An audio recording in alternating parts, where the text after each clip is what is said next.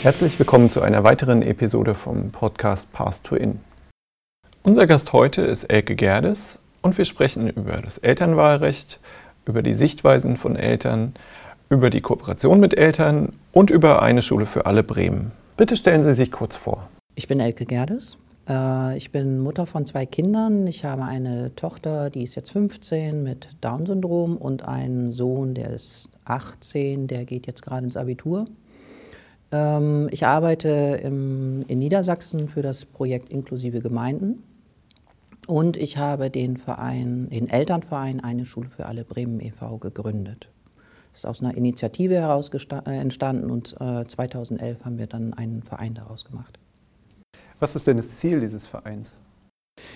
Ziel des Vereins ist, äh, Inklusion in der Schule qualitativ voranzutreiben, also als Eltern Stellung dazu zu beziehen. Wir wollen Inklusion, wir wollen qualitativ hochwertige Inklusion. Ähm, Inklusion begreifen wir nicht nur aus sonderpädagogischer Sicht, sondern als Teilhabe von allen und Teilgabemöglichkeiten von allen. Das ist für uns ein sehr wichtiger Blick. Äh, diese Verengung auf Sonderpädagogik ist äh, nicht das Zentrum des Vereins.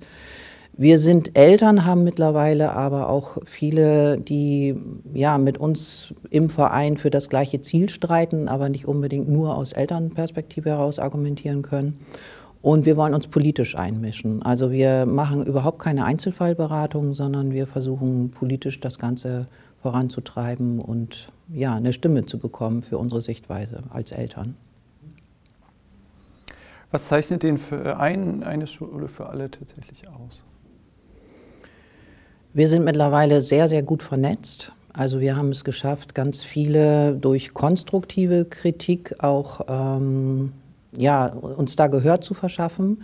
Wir sind äh, sehr handlungsfähig. Wir sind eine, wir haben zwar mittlerweile fast siebzig Mitglieder, sind aber eine vergleichsweise kleine Gruppe, die sich regelmäßig trifft und agiert und äh, dadurch auch sehr schnell Entscheidungen trifft und dann umsetzt. Also im Sinne von, dazu beziehen wir Stellung, da gehen wir hin.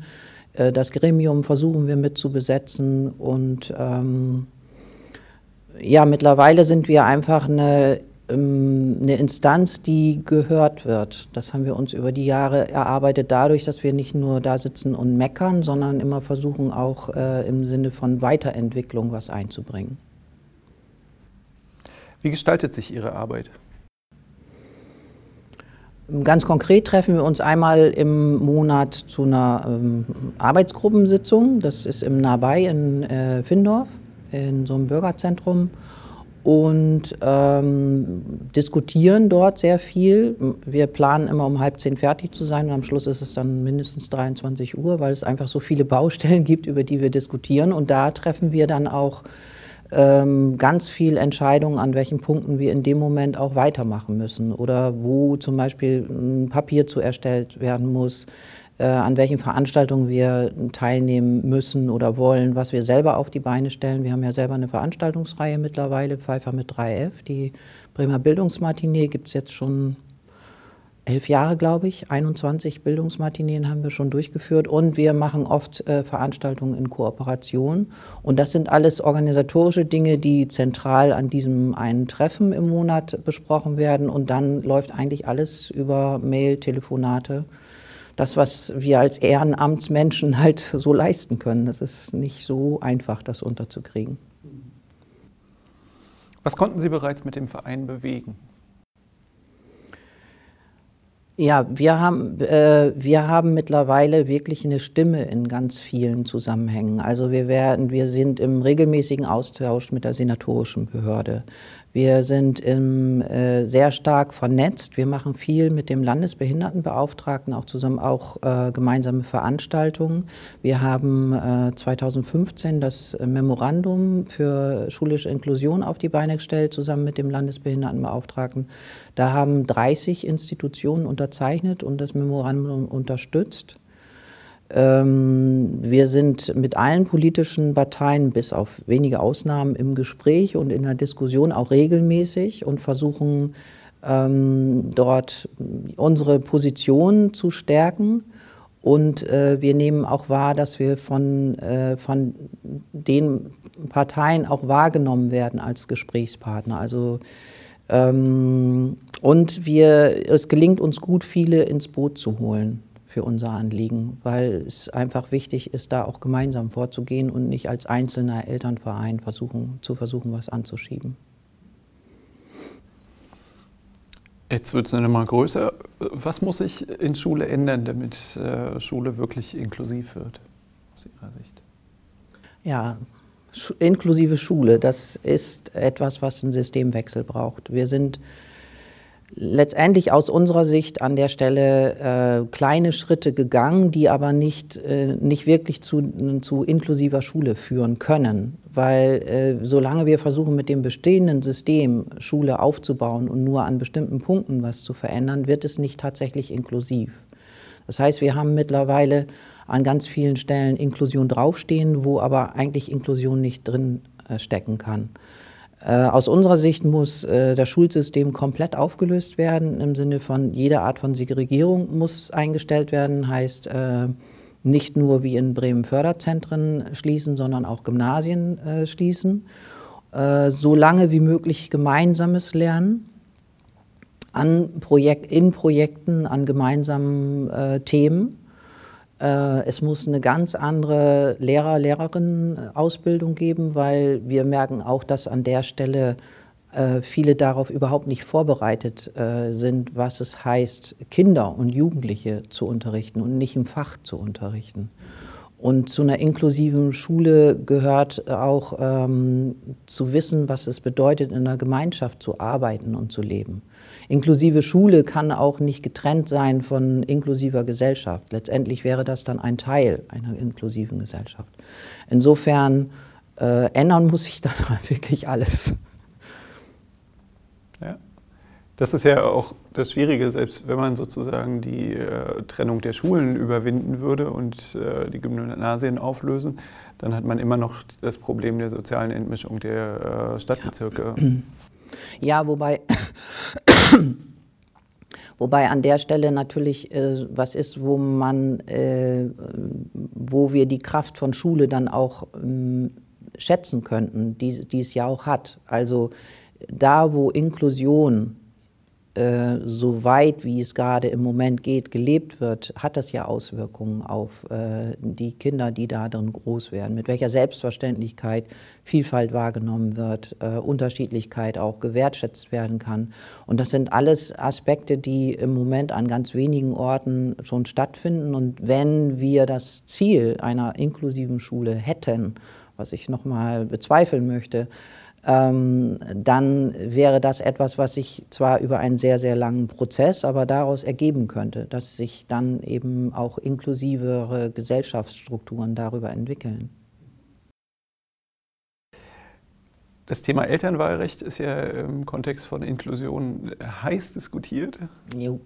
Ähm, was muss aus Ihrer Sicht geschehen, damit es ein echtes Elternwahlrecht für Eltern in Bremen gibt? Wenn ich, also ich gehe jetzt im Moment aus von dem Wahlrecht, was für Eltern, deren Kinder einen festgestellten sonderpädagogischen Förderbedarf haben.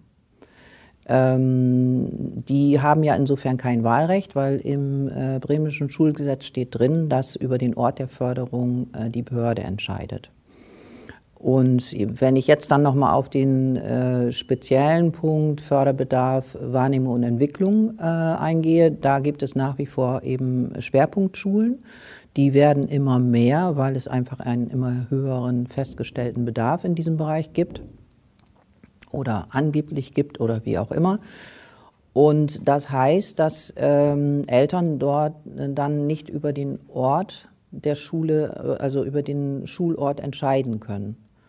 Andererseits ist es so, dass ja alle Eltern in ihrem Wahl, Wahlrecht beschnitten sind. Insofern, dass zum Beispiel bei der Wahl der Grundschule für alle Eltern es so ist, dass die zugeordnete Grundschule die, die erste Schule ist und dass es relativ aufwendig ist, eine andere Schule zu bekommen.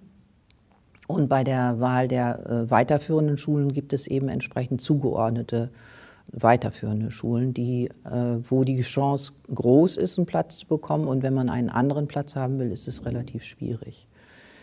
Ähm, Insofern ist, ist bei den Eltern, deren Kinder einen festgestellten sonderpädagogischen Förderbedarf haben, die eine komplette Einschränkung des Wahlrechts, weil dort letztendlich über, wo ist Platz frei, ähm, die Kinder in Teilen quer über die Stadt verteilt werden. Und ähm, insofern müsste dieser Passus auf jeden Fall raus und äh, die, die, diese, auch diese Familien müssten genauso wie die anderen äh, entscheiden können, in, ja, mit dieser Einschränkung, der, die, so, die es sowieso gibt. Also keine Ausnahmen an der Stelle. Ein wirkliches Wahlrecht haben wir da nicht tatsächlich durch diese Einschränkungen, die ich schon beschrieben habe.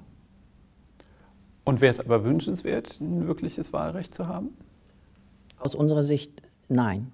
Also mh, äh, ein wirkliches Wahlrecht würde ja bedeuten, dass äh, Eltern sagen können, äh, naja, die durch, äh, soziale Durchmischung hier in meinem Umfeld passt mir nicht so richtig, dann gehen wir, äh, gehe ich mal lieber in den, einen anderen Stadtteil. Das würde zu einer kompletten Entmischung führen. Das ist ja auch in Teilen schon so, dass der Drang, gerade bei, bei zum Beispiel die Gymnasien können stadtweit angewählt werden, äh, dass es da eine absolute Fokussierung auf bestimmte Orte gibt. Insofern ist es wichtig, ein Wahlrecht ha- zu haben für wohnortnahe Beschulung. Ähm, aber ein, ein komplett freies Wahlrecht würde, hätte sehr viel negative, aus unserer Sicht viel mehr negativere Auswirkungen als positive. Also es ist wirklich ein, es ist ja nicht umsonst so hart umkämpftes oder diskutiertes Thema, weil es an dieser Stelle eben genau diese verschiedenen Sichtweisen und Aspekte gibt. Und wenn man jetzt äh, auf die Frage Sonderschule oder gemeinsamer Unterricht guckt, da kam ja sozusagen die Frage nach dem Elternwahlrecht auch her, dass äh, gesagt wurde, okay, es gibt kein Elternwahlrecht für gemeinsamen Unterricht. Und das lange Zeit gefordert wurde von der Integrationsbewegung und jetzt gesagt wird, okay, wir brauchen das Elternwahlrecht und erhalten damit die Sonderschulen aufrecht.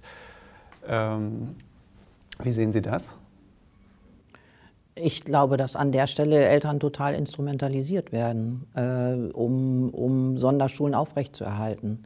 Letztendlich ist es ja so, wenn wir eine gute und inklusive Schule hätten, und das muss ein Ziel, die Zielvorstellung sein, die muss auch klar umrissen werden, welche Schritte da hingegangen wird, dann äh, heißt das, heißt es tatsächlich, die Sonderschulen gibt es nicht mehr und dann haben wir kein Wahlrecht auf Sonderschule. Jetzt im Moment wird damit ganz stark untermauert, wir brauchen sie noch, weil die Eltern das ja fordern. Eltern fordern das aber vor allen Dingen, weil im Moment die inklusive Schule oder die Regelschule nicht so funktioniert, dass sie ein Vertrauen da rein haben, dass ihre Kinder dort gut begleitet und gefordert und gefördert werden.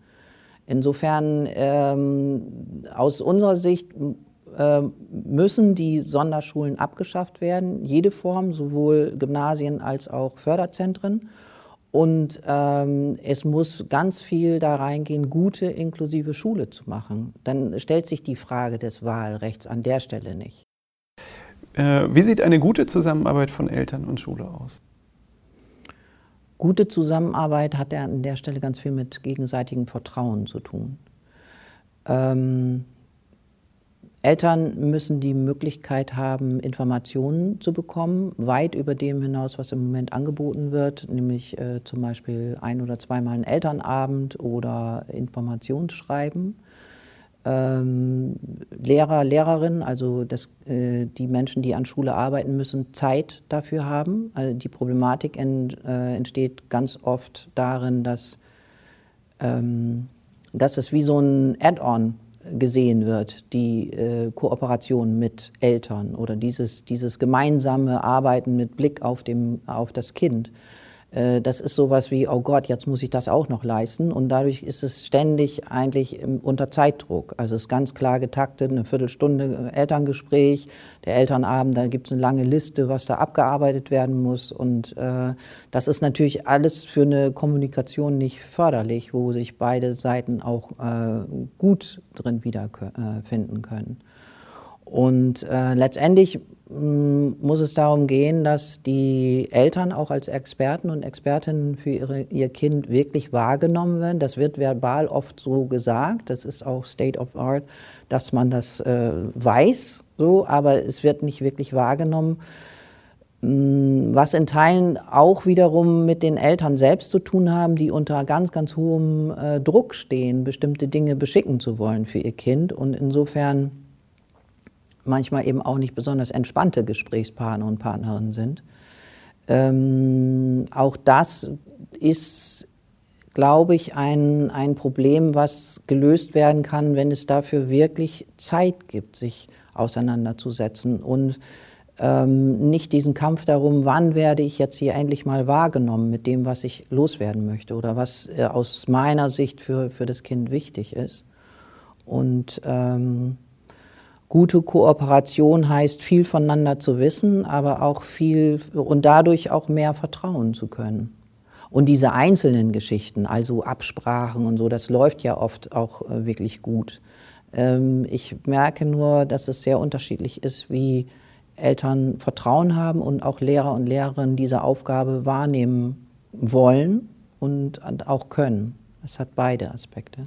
Sie haben ja gesagt, äh, Eltern brauchen auch Informationen äh, von der Schule und über das hinaus, was es bisher gibt. Äh, können Sie vielleicht aus Ihrer Sicht sagen, was es bisher gibt an Informationen und äh, was aber eigentlich benötigt würde seitens der Eltern? Naja, es gibt ja diese regelhaften Informationen, die hatte ich gerade erwähnt, wie zum Beispiel Elternabend, Elterngespräch. Und äh, dann, und das ist sicherlich auch ein Manko, hängt es extrem von den Personen ab, die da aufeinandertreffen. Es gibt insofern danach dann keine regelhaften Abläufe. Also zum Beispiel, wie viele Möglichkeiten habe ich, den Lehrer, die Lehrerin überhaupt zu treffen? Ist an einer Schule erwünscht, dass äh, Eltern äh, in der Schule überhaupt sind? Oder steht schon am Zaun das Schild, ab hier kann ich alleine gehen? Äh, das wird dann oft auch argumentiert unter dem Sinn, äh, in dem Sinne Unabhängigkeit von Kindern fördern.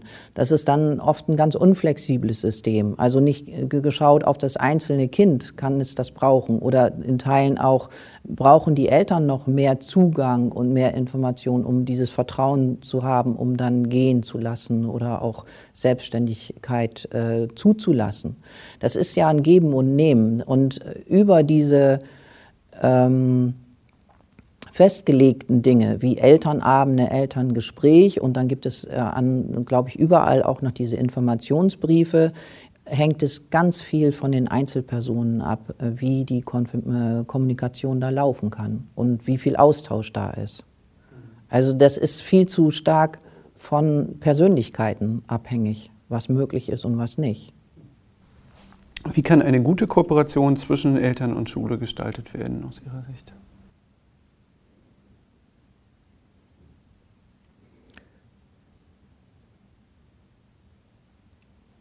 Es geht, geht schon mal los, also ich gehe jetzt mal im Moment davon aus, von dem System, wie wir es haben, was ja äh, weit weg ist von inklusiver Schule. Da würde ich dann sagen, ganz lange gemeinsames Lernen, wahrscheinlich auch schon ab Kindergartenalter. Das heißt, es gibt da nicht dieses ganze Problem auch der Übergänge. Wenn ich jetzt mal davon ausgehe, es ist, wie es im Moment ist, würde zu einer guten Kooperation gehören, nicht nur für das Kind, sondern auch für das Eltern, die, diese ganz andere Vorbereitung der Übergänge. Was passiert eigentlich von Kita zur Schule? In welche Schule kommt mein Kind? Wie kann ich meinem Kind auch Vertrauen vermitteln, dass es da gut aufgehoben ist? Den gleichen Schritt nochmal wieder im Übergang von der Grundschule in die weiterführende Schule. Auch da ist es so, äh, Eltern wissen dann über den Ort Bescheid, dann haben sie auch schon einen Tag der offenen Tür mit ganz, ganz viel Angeboten, eine Schulband und Kaffeebuffet und einem Schnickschandudel, was da sonst nie passiert, äh, mitgemacht. Aber über die Schule selber, was haben wir für ein Konzept, wie wird hier miteinander gelebt, was, was sind die Zielsetzungen für ein, alle Schüler und Schülerinnen, ähm, wie gehen wir mit den Eltern hier an unserer Schule auf, das muss gut vorbereitet sein. Und das gehört äh, wieder zu dem, was es braucht, nämlich ineinander Vertrauen zu haben. Und äh, gute Kooperation würde auch bedeuten, und ich glaube, das ist auch was, was individuell gestaltet werden muss. Bei jedem Kind, bei jeder Familie äh, zu gucken, was brauchen die, um dieses Vertrauen in Schule zu haben. Und äh, wenn es dann für einige Eltern mehr Gespräche und mehr Gesprächszeit und mehr Austausch bra braucht als äh, für andere, die sagen, ja, ich habe da, mein Kind macht das schon. Das ist ja oft auch so ein Grundvertrauen in das eigene Kind, was es einfach macht. Ähm, dann da entsprechend auch ähm, das zu individualisieren für die Familien. Ähm, sicherlich muss es grundsätzlich ein Wissen darum geben, dass für Eltern nicht nur wichtig ist, wann muss ich was mitbringen und äh, Teilhabe am Schulleben bedeutet, wie viel Kuchen backst du denn jetzt für das Buffet, sondern äh, Teilhabe auch so zu verstehen, ähm, wir sind interessiert an deiner Meinung, wir sind interessiert an, an dem, was du einbringen kannst in das Schulleben. Daraus entwickelt sich gute Kooperation. Ich glaube nicht, dass es möglich ist für Eltern, so wie Arbeitsleben heute aufgestellt ist, und das wird ja auch allgemein in Schule immer beklagt, die Eltern beteiligen sich immer weniger. Das hat ja auch auf der Seite unglaublich viel mit den Herausforderungen, mit dem Zeitdruck, mit dem Arbeitsdruck zu tun. Ähm, trotzdem das Angebot aufrechtzuerhalten und ähm, die kleinen Dinge an der Stelle auch wertzuschätzen und sich nicht darüber äh, durchblicken zu lassen, naja, wenn du jetzt hier keinen Kuchen anbrichst, äh, anbringst, dann bricht uns gerade mal unser Schulleben weg. Das setzt ja auch Eltern einen, einen Druck aus und das hat nicht wirklich was mit Kooperation zu tun. Ähm, Gute Kooperation mit Eltern bedeutet auch nochmal, dass ähm, es äh, Respekt für unterschiedliche Lebenswelten gibt. Also äh, Schule ist ja voll mit Menschen, die akademisch ausgebildet sind, die ein bestimmtes Sprachrepertoire äh, haben, die äh, auch äh, häufig in sehr abgesicherten Zusammenhängen leben. Äh, gerade in sozial benachteiligten Stadtteilen wohnen die meisten Lehrer und Lehrerinnen, die in der Schule dann arbeiten, nicht, sondern die fahren dann immer eher in die bürgerlichen Stadtteile. Und ähm, gute Kooperation bedeutet auch erstmal, Lebenswelten wahrzunehmen, was darüber zu wissen und die auch nicht zu bewerten. Also auch zum Beispiel bestimmte Zusammenhänge in Familien nicht zu bewerten und zu sagen, das ist richtig, falsch, das ist schlechter, das ist besser, sondern erstmal nur wahrzunehmen, auch sich darum zu bemühen, Dinge zu verstehen. Warum sind sie denn so? Es gibt da an, an jeder Stelle auch immer einen Grund dafür, warum das so ist, warum sich zum Beispiel ein Kind so verhält, warum die Eltern nicht auftauchen, wie auch immer. Und das erstmal als Grundvoraussetzung auch mit reinzunehmen. Und ähm,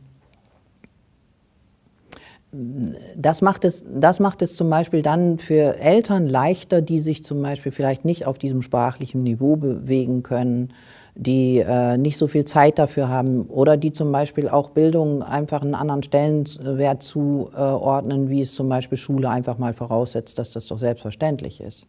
Und erst daran, daraus würde sich ergeben, äh, sowas wie Kommunikation auf Augenhöhe. Äh, nicht zu sagen, wir müssen gleich sein, damit wir auf Augenhöhe kommunizieren können, sondern sich wahrzunehmen in dieser Unterschiedlichkeit von Familienhäusern und, und äh, das, was Schule so erstmal verlangt. Eltern müssen auch das Konzept der Schule verstehen. Das heißt aber auch, dass eine Schule ein Konzept haben muss. Und äh, es muss auch so sein, dass die Leute, die in Schule arbeiten, sich hinter diesem Konzept versammeln können und da, da drin, davon auch überzeugt sind, dass sie dieses Konzept wollen, weil sie es gemeinsam tragen und das auch vertreten können. Und es so darstellen können, dass, die, dass Eltern verstehen, was hat mein Kind denn davon, dass an dieser Schule so gearbeitet wird. Und äh, sich nicht damit zufrieden zu geben, wenn, ähm, wenn Eltern eigentlich signalisieren, naja, so richtig verstehe ich das hier eigentlich gar nicht, was hier läuft, sondern sich dann zu überlegen, gut, wie kann ich Kommunikation an der Stelle verändern? Und äh, letztendlich ist es auch so, da kommen wir wieder zu diesem Schritt, inklusive Schule ist ein Teil einer inklusiven Gesellschaft. Wenn Schule zu einem Ort wird, der, der äh, eine Rolle im Stadtteil spiel, äh, spielt, also mit den Gebäuden und mit den Menschen, die damit zu tun haben, dann äh, verschwimmt auch dieses Schule ist, da sind dann die Kinder, die werden beschult in bestimmten Fächern und ab wie auch immer, sechzehn Uhr ist das Schulgebäude auf jeden Fall dicht. Wenn man Glück hat, ist bis siebzehn Uhr der Schulhof noch offen und die Vereine nutzen dann noch die Sporthalle. Und ansonsten passiert da nichts. Wenn sich an der Stelle was verändern könnte, also Schule ist ein, äh, ist ein Ort, an dem Leben stattfindet, an dem zum Beispiel Eltern als Teil einer Gemeinde, einer Kommune, einer Stadtgemeinschaft äh, Kurse machen, äh, Räume nutzen können für Aktivitäten, dann löst sich auch diese Barriere auf. Äh, oh je, das ist ein Ort, wo meine Kinder hingehen müssen und gebildet werden. Und ich habe da vielleicht als Elternteil ja gar nicht so viel mit zu tun, weil bei mir in der Schule ist das immer schlecht gelaufen oder wie auch immer. Das sind alles für Grundlagen, die man nehmen könnte, um eine gute Kooperation entstehen zu lassen. Ja, spannend. Auch diese, diese Öffnung von Schule eben ja. jenseits von der ursprünglich mal gedachten Kernaufgabe und ja, das, das hat ja alles was damit zu tun, dass ich in einer inklusiven Schule oder auch einer, die, die ein Teil einer inklusiven Gesellschaft wäre, sowas wie dieser Bildungsbegriff, wo findet denn Bildung statt? Also wir, dass es nicht ist, ich komme mit sechs zur Schule und dann komme ich mit einem Schulabschluss nach der zehnten, zwölften oder dreizehnten Klasse da raus und dann gibt es ja noch sowas wie lebenslanges Lernen, dann gehe ich auch an die V H S oder dann gehen Leute ins Theater, das ist alles Bildung. Aber ähm, also der Bildungsbegriff würde sich an der Stelle auch verändern müssen. Das ist, eigentlich ist, ist inklusive Schule ein Teil eines inklusiven Gesamtkonzeptes oder einer, einer kompletten Veränderung von Gesellschaft auf Basis von inklusiven Werten. Gut. Inwieweit muss eine Kooperation mit Eltern von Kindern mit besonderem Unterstützungsbedarf anders gestaltet werden als mit anderen Eltern?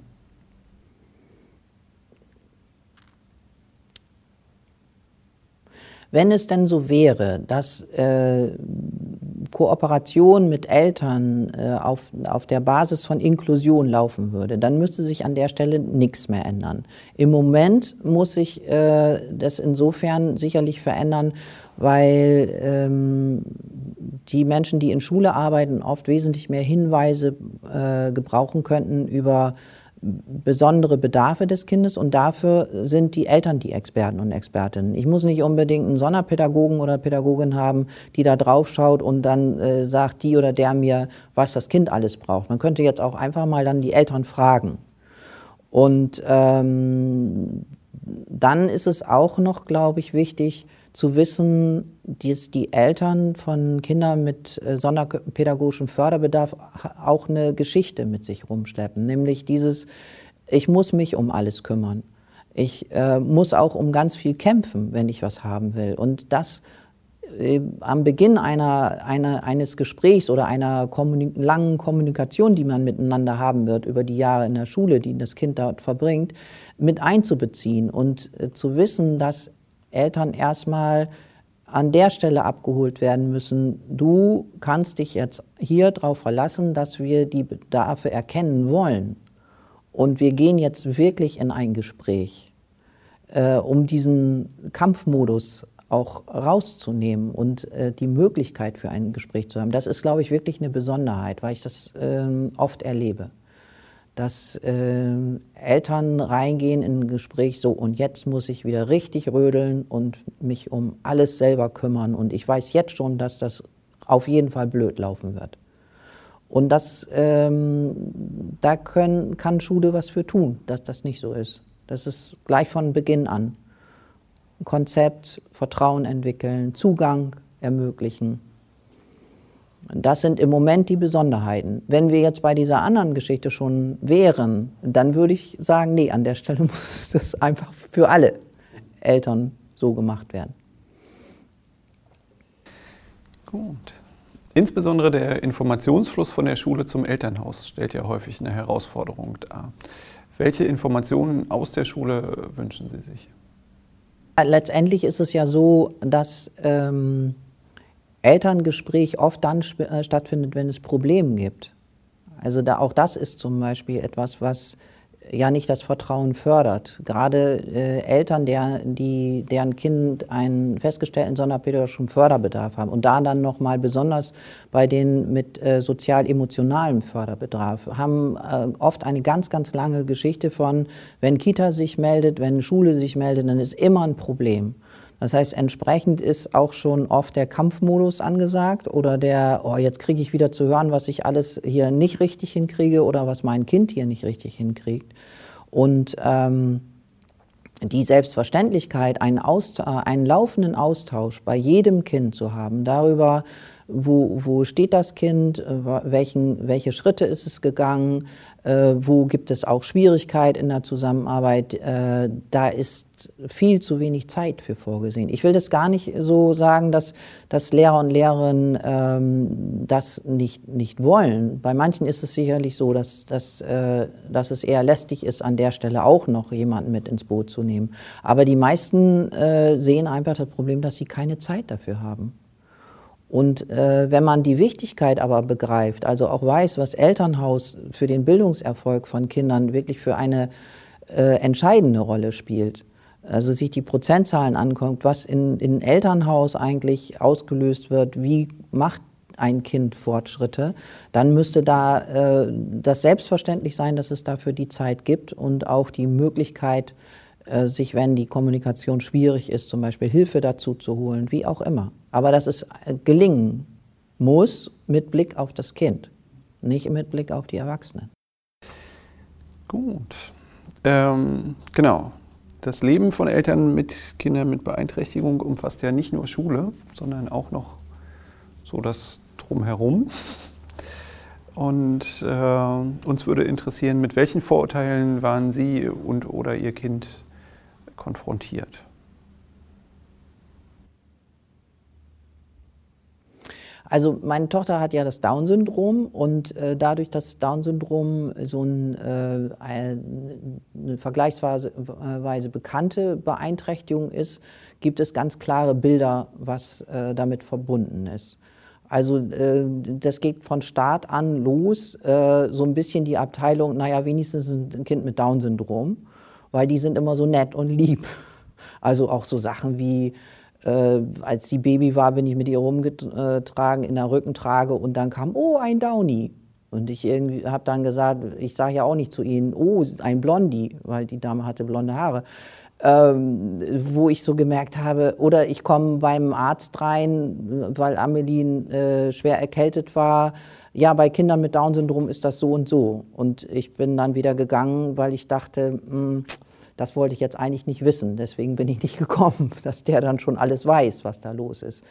Diese Sortierung jetzt bei einzelnen Beeinträchtigungen, ich glaube besonders eben bei Kindern mit Down-Syndrom, was die, wie die sind und was sie können und vor allen Dingen, was sie nicht können, das ist eigentlich immer da. Und dadurch, dass Amelie so viel kann, sich zum Beispiel auch sprachlich sehr gut ausdrücken kann und so, ist sie halt immer was Besonderes. Ah, sie, ich kriege nach wie vor häufig zu hören, sie ist ja aber auch ein bisschen wenig, sie ist weniger betroffen, ne? Oder ähm, hat sie, hat sie denn eigentlich das ganze Down-Syndrom? Sowas kam jetzt auch schon. Und dann habe ich gesagt, was, wie meinst du das jetzt von, ja, soweit ich weiß, von oben bis unten? So. Weil es dem Bild nicht entspricht. Und das ist, das ist eine ganz große Hürde, mit diesen Bildern umgehen zu müssen. Limitiert Sie das auch ein Stück weit, weil Menschen eben äh, Sachen zuschreiben, was sie können kann? Und ja, sie hat irgendwann dann auch mal gesagt, irgendwie, nee Mama, das kann ich nicht, ich bin behindert. Und ähm, ja, das fand ich ziemlich schlau. Ich habe gesagt, kommt überhaupt nicht in Frage, das kannst du, mach. Also äh, äh, ja, da spielt sie an der Stelle. Oder ich, äh, ich äh, bin nicht so leistungsfähig, sagt sie dann, oder so Sachen. Äh, klar, weil sie das gespiegelt bekommt, dass sie an der Stelle äh, Unterstützungsbedarf hat. Also, die ist ja nicht doof. Das hat sie dann schon raus, wie sie damit umgehen kann. Welche Herausforderungen entstehen noch im Alltag außerhalb von Schule? Also wir haben, wir haben äh, aktuell äh, die, die Herausforderung nach wie vor, und da ist auch die Frage, wie weit das äh, zu unterstützen oder was es für Möglichkeiten an der Stelle geht, dass ähm, Zeit für Amelie ein relativer Begriff ist. Äh, sie wird da immer besser, und ich denke manchmal auch, wir haben an der Stelle ähnliche Probleme, wie viele Eltern das mit fünfzehnjährigen haben. Aber es hat auch was damit zu tun, dass sie den Begriff der Zeit, was ist das eigentlich, ne? Also zum Beispiel, es fällt was aus. Das heißt, ich habe einen Zeitraum jetzt, der nicht belegt ist. Ich muss jetzt nicht gleich zum Klavier gehen, sondern ich könnte in dieser Zeit auch noch das und das machen. Das ist eigentlich so ein, so ein Entwicklungsstand, den man mit fünfzehn eigentlich hat, vielleicht oft nicht anwendet. Äh, sie hat den im Moment noch nicht. Und eine andere Abteilung ist ähm, Geld, die Dimension von Geld. Also das versuchen wir zu üben. Eigentlich hätte ich ganz gerne mal so eine, so eine App, die was das für Menschen mit Mathe-Schwierigkeiten löst. Bin ich noch am Überlegen, wen ich da jetzt mal drauf ansetzen könnte. Ähm, das macht uns natürlich, hat uns, als sie kleiner war, nicht so viel Sorgen gemacht, weil wir das einfach mit geregelt haben, wie bei allen Kindern, die kleiner sind. Und jetzt macht uns das zunehmend Gedanken, wie können wir das, sie da drin unterstützen. Weil es natürlich zum selbstständigen Leben muss ich nicht unbedingt Algebra und Diddle-Doo können, aber ich muss mit Zeit umgehen können und mit Geld umgehen können. Das ist wichtig. Und da ist so eine Schwelle, wo wir merken, hm, aber andere haben andere Probleme.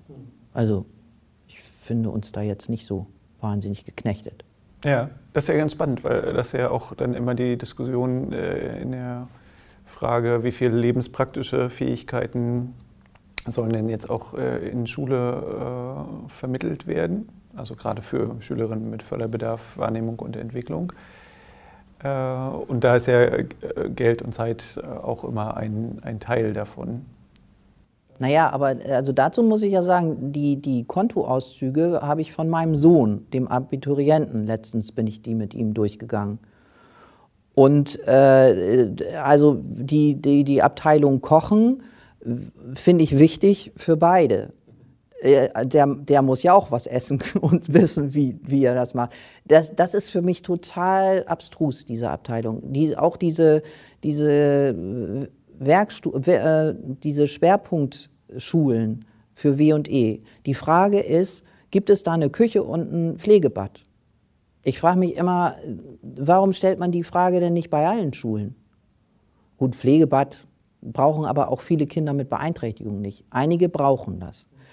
Und dann ist also auch wichtig, dass es das gibt. Ich will das gar nicht in Abrede stellen. Aber diese Entscheidung daran festzumachen, es wird ein W und E-Standort und dann braucht es eine Küche.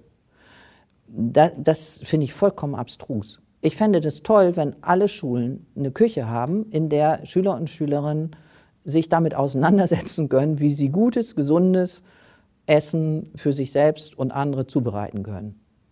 Das, da brauche ich keinen Förderstatus W und E für. Das ist genau das Spannende, dass äh, diese ganze, der ganze Bereich der lebenspraktischen Fertigkeiten für Schüler mit äh, Gymnasialempfehlungen schon direkt außen vor ist, weil äh, das brauchen die nicht zu lernen. Wie finde ich eine Wohnung, wie richte ich sie ein, was mache ich mit Geld äh, und so. Aber das äh, finde ich ganz spannend. Das ist zum Beispiel so, das ist auch ganz witzig, weil meine, meine Tochter nimmt an Dingen teil, wo ich äh, denke, boah, das hätte ich jetzt gern für, auch für meinen Sohn. Ähm, der wird aber gar nicht mitgerechnet. Also die macht zum Beispiel jetzt äh, seit zwei Jahren, zwei Wochenenden im, im Jahr pers äh, persönliche Zukunftsplanung mit einer jugendlichen Gruppe. Und dann geht es darum, wer bin ich eigentlich, was äh, könnte ich mir beruflich vorstellen, wie möchte ich mal leben, was ist mir wichtig, was ist mit Liebe, Freundschaft, Sex und überhaupt. Finde ich, können alle Jugendlichen super gut gebrauchen in dem Alter, wo es darum geht, rauszufinden, wer bin ich eigentlich und was ist mein Plan? Habe ich überhaupt einen Plan? Ist mir das wichtig? Ähm, das sind Angebote, die ganz offensichtlich für Menschen mit geistiger Beeinträchtigung total wichtig sind und für die anderen nicht. Das finde ich echt schräg. Wie konnten Sie Ihr Kind stärken, Herausforderungen zu begegnen? Also beispielsweise durch Umgang mit Vorurteilen oder auch andere Herausforderungen des Alltags. Erstmal ist es so, dass wir in der Familie davon ausgehen, dass Amelie alles kann. Sie kann es manchmal langsamer vielleicht. Und sie spürt, dass wir davon ausgehen. Also wir haben an keinem, zu keinem Zeitpunkt irgendwie gesagt, das kannst du nicht. Andererseits habe ich äh, irgendwann, als, das dann, als ich das Gefühl hatte, sie, sie äh, muss für sich auch irgendwie klar haben, dass solche Sprüche kommen können, habe ich mit, äh, versucht, mit ihr darüber zu sprechen.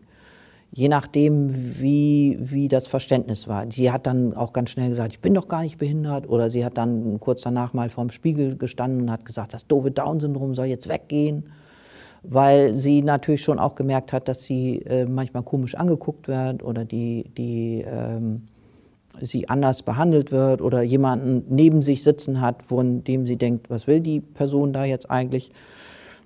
Ähm, wir haben auch ein gutes Umfeld dafür. Die gesamte, die, dies, die gesamte Nachbarschaft nimmt sie wahr als die Person, die sie ist. Und ich glaube schon, dass wir oft, wenn äh, von uns gesagt wird, das ist die Familie, die haben doch dieses, das Mädchen mit Down-Syndrom, weil es uns an der Stelle besonders macht oder auch erkennbar macht.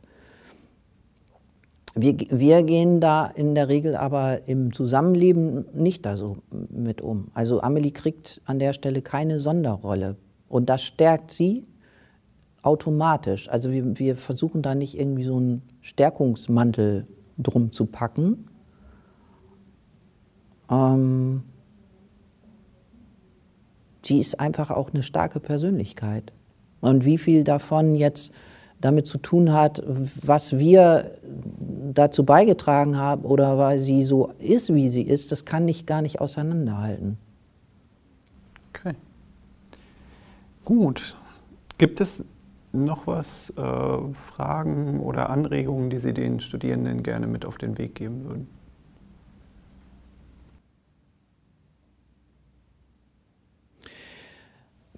Ja, die Ansprache ans Volk.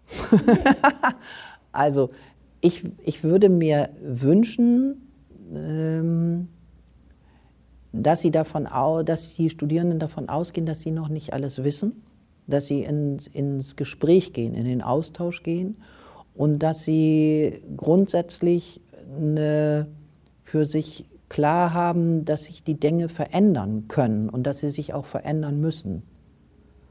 Und für sich einen Plan haben, wie sie da mit kleinen Sachen dazu beitragen können. Was ich häufig feststelle auch, weil ich ja selber auch ähm, im Bereich Inklusion, Heil- und Erziehungspflege Schüler und Schülerinnen unterrichte, dieses sich rein ergeben in das System, weil das System eben so ist, wie es ist und ich kann da selber auch gar nichts machen und außerdem verdiene ich damit mein Geld und dann ist auch mal gut. Das macht, das erhält das Ganze auch so. Und was ich mir wirklich wünschen würde, ist, sich damit auseinanderzusetzen, was heißt für mich eigentlich Inklusion? Wegzukommen von dem, das hat was mit Sonderpädagogik und auch mit nichts anderem zu tun, das ist echt anstrengend. An der Stelle immer und immer wieder das von vorne erklären zu müssen, nee, Moment, das ist was komplett anderes. Und dafür auch immer wieder zu streiten und äh, die eigenen kleinen Dinge zu tun, weil das macht was aus. Also ich habe wirklich gemerkt, dass die meine kleinen Schritte was ausmachen können. Und das würde ich mir wünschen, dass das, dass das Leute, die dann sich ja auch entscheiden, ins System reinzugehen oder auch schon da drin sind, dass die das für sich auch klar haben, dass es den Unterschied ausmacht. Vielen Dank für das spannende Gespräch. Und auch vielen Dank fürs Zuhören.